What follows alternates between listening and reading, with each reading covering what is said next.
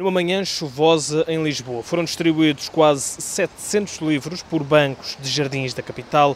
Têm uma coisa em comum: são todos escritos por mulheres. Eu desafio sempre as pessoas a irem às livrarias e observarem a estante da, da, da literatura nacional. O número de autores homens uh, versus o número de autoras mulheres é escandaloso.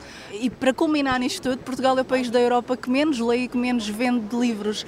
E acho que é necessário questionar-se o que é que está a falhar em Portugal. Helena Magalhães é uma das autoras que marca presença presença na Avenida da Liberdade, junto a Maria Isaac, e em poucos minutos, livros nem vê-los. É? Vimos como as pessoas paravam e, uh, e, os livros que foram deixados desapareceram, estávamos a falar, olhávamos para lá deles já não estavam lá, não é? Apenas em meia hora os livros desaparecem, sobram cartazes colados nos bancos com a promessa de entregar estes livros em casa a quem aceder a um QR Code.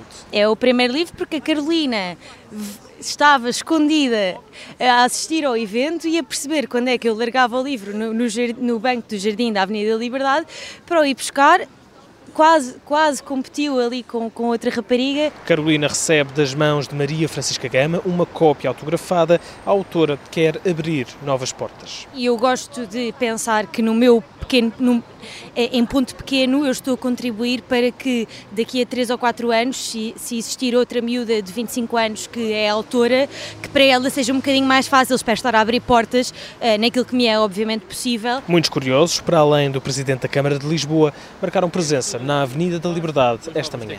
Maria Francisca, este é o, é o primeiro, segundo livro, terceiro? Terceiro. Terceiro. E à falta de livros, os curiosos apontam os telemóveis aos cartazes, na esperança de receber um livro das autoras portuguesas de graça em casa.